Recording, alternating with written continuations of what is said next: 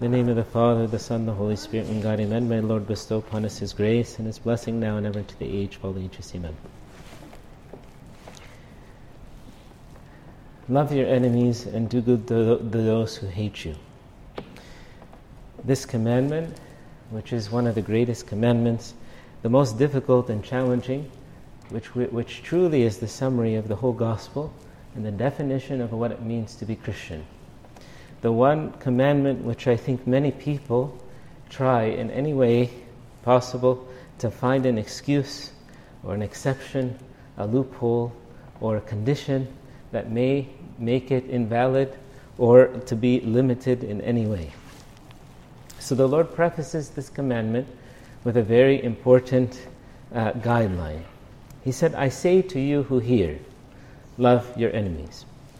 This, uh, for us, uh, reminds us, those who are listening, those who have ears to hear, and those who desire to be truly the children of the Lord and the sons of the kingdom, as mentioned in the same gospel.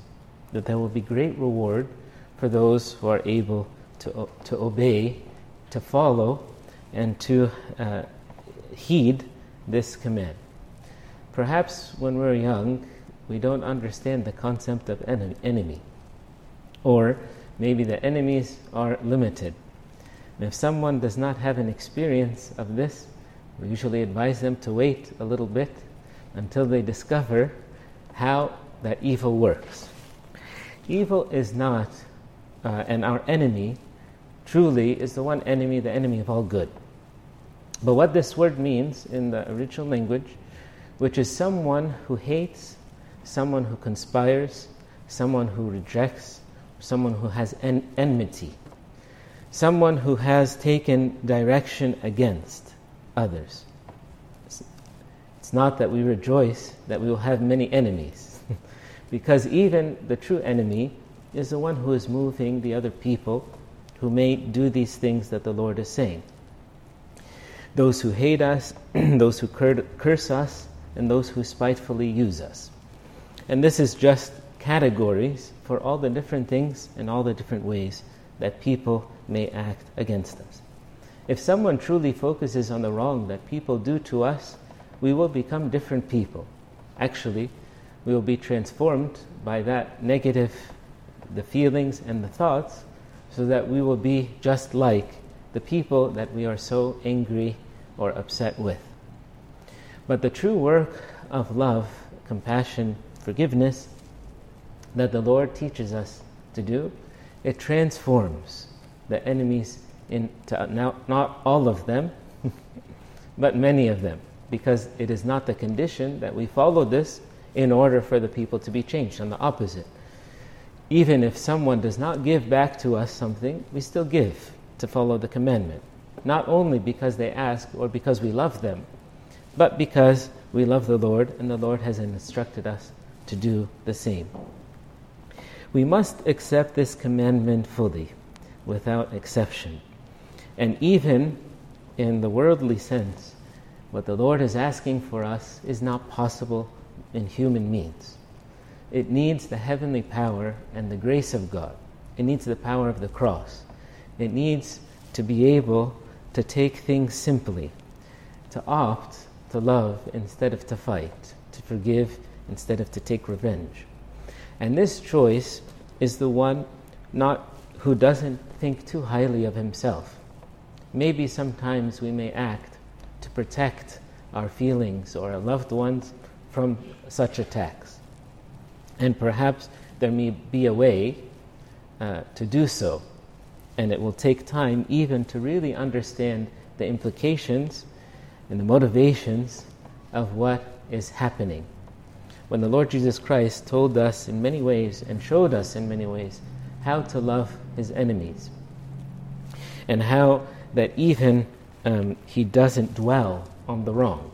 Most of the time that he spent with his disciples was speaking about the kingdom, about the virtues, about the way of the cross.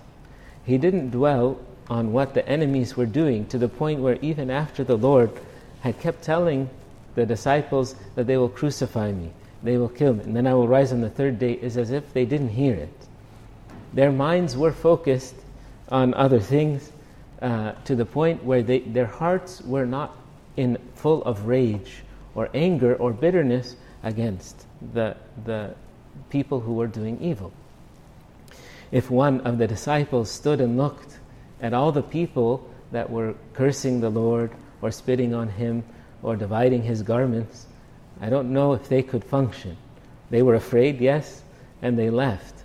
But their focus was on him, one of the great uh, saints who is often misunderstood, and I don't think enough attention is given to Saint Simon of Cyrene, who was one of the blessed in all of humanity to carry the beloved, holy, and precious cross with the Lord Jesus Christ. And this man started to receive the same accusations uh, and the same punishment or judgment as the Lord. And in the beginning, he did not accept. He didn't want.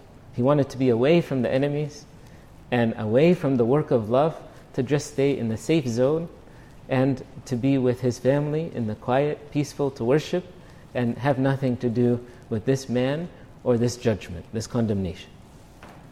But as he tasted the sweetness of the glory of the cross, and as he understood the greatness of this man who is not just any ordinary man, but the Lord of glory himself, he began to accept all of the things related to the cross, even to death itself, to the point where probably in the beginning they were pushing the man towards the cross. By the end of holding the cross and being with the Lord, they were pulling him away from the cross so that they could crucify the Lord on that cross. And he said, No, I'm willing, probably in his mind, to accept this on his behalf. He said, This is not yours. Your, your call your blessing was to carry the cross, but this is my cross, and each one to carry his own cross. To the point where uh, one person in his, in, in his intercession is very powerful because many people have neglected to ask for Saint Simon. Uh, he is one of the forgotten uh, saints. The prayer that God asks us to pray for uh, those who spitefully use you, and bless those who curse you. Not just a simple blessing, say, God bless you, but really the desire for the person to be blessed, and, and even those who use us, not only that they discover they're wrong, but they discover the one to whom has the keys of glory. Many times when we pray for those people, God allows us to understand better what is happening. Because we usually, when there are enemies, we start to ask why. And we start to go very quickly for condemn, condemning the sinners. And we can give a uh, dissertation about all the wrongs they committed against us without having even all of the facts. But when we pray for someone who we think uh, spitefully uses us or condemns us, God uh, allows us to understand the situation better. Sometimes we understand our wrong better, Sometimes we understand the conditions of the person better, or sometimes God will allow us to understand the glory of our obedience to the gospel and to forget the little things and to look past that. This is no great act. It needs the power of the Spirit and a very humble heart and obedient faith. It is, it is uh, one, um, as one of, the, I was talking uh, to a pastor in another church, and he said, This gospel, I don't preach about it. So I told him why. It's one of the best gospels. He said, It's not practical. I said, Exactly why we need to hear how to fulfill the great and divine command. But like I said, many people, uh, it's so difficult that we may try and fail. And indeed, it's true. It's as if some people, when they swim in days like this, it's very hot, there's two approaches.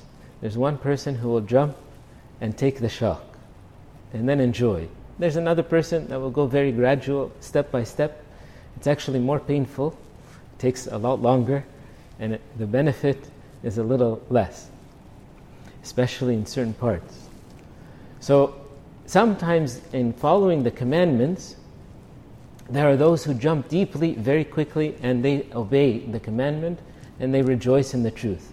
And other people, they try, at least in the first step, to, they're angry, but they stay silent. And then afterwards, they're not angry, but they're still silent.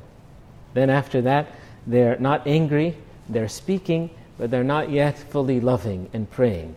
And then after a while, they will pray and they will love and they will seek, and then at the very end, to wash the feet. Because to wash the feet is not to ignore the dirt, but it's to do to remove the sin from the person. That's why the Lord said, if you love, you will help to remove the sins from the other people, not just to condemn the sinner, like they wanted to do for the sinful woman, but as the Lord did, to transform that broken uh, heart and to transform it into one who understands truly the love of God. We don't need announcements about how dirty the person or the situation is. But when the Lord was washing the feet, it was very peaceful. It was very joyful. The disciples were so moved by the humility of the Lord that St. Peter was trying to uh, avoid it. But this quiet, joyful, loving act is the sign of the true disciple. Even if we imagine how the Lord could wash the feet of Judas, knowing even that after a short time he was just about to leave to betray his master. But the Lord said, No, this is fitting, this is necessary to fulfill all righteousness, what he told St. John the Baptist, even for the baptism. To enter into the way of love is the narrow path, the tight gate, the struggle and the challenges and difficulties that lead to such a joyful, sweet, and fruitful end. It is not just that we praise how beautiful the gospel is, but when someone seeks truly to fully obey and follow this commandment to love the enemies, that the heart begins to be open. The narrow path leads to a very wide garden, to able to accept all things. There's no bitterness that en- can enter the heart of one person who can love his enemies or her enemies. The person's life is full of forgiveness. That's why I usually say if you look at the elders, you'll find different categories. There's one that is full of bitterness. and nothing, no matter what you do for them, they're not really happy at any. And then there's another, even if the most difficult thing happens, they're full of compassion, of mercy, of love and forgiveness. And when you ask, well, why is it the case? It's because in their youth and along the way, the many years, they're able to follow this. How, as the psalmist says, to seek the Lord diligently. That means with persistence, trying to obey the commandment. And when we don't, we come in the end of the day and say, Lord, I, I was weak. I, I was too proud, too arrogant, too bitter. Teach me how to love the way that you love, and to see the way that you see, to forgive the way that you forgive. Because we want to be your children, and we want to be in your heavenly kingdom, and we want all the people to enjoy the heavenly blessings as you have promised us. May the Lord rich us, enrich us with every spiritual blessing. Glory be to him now and ever to the age of all ages.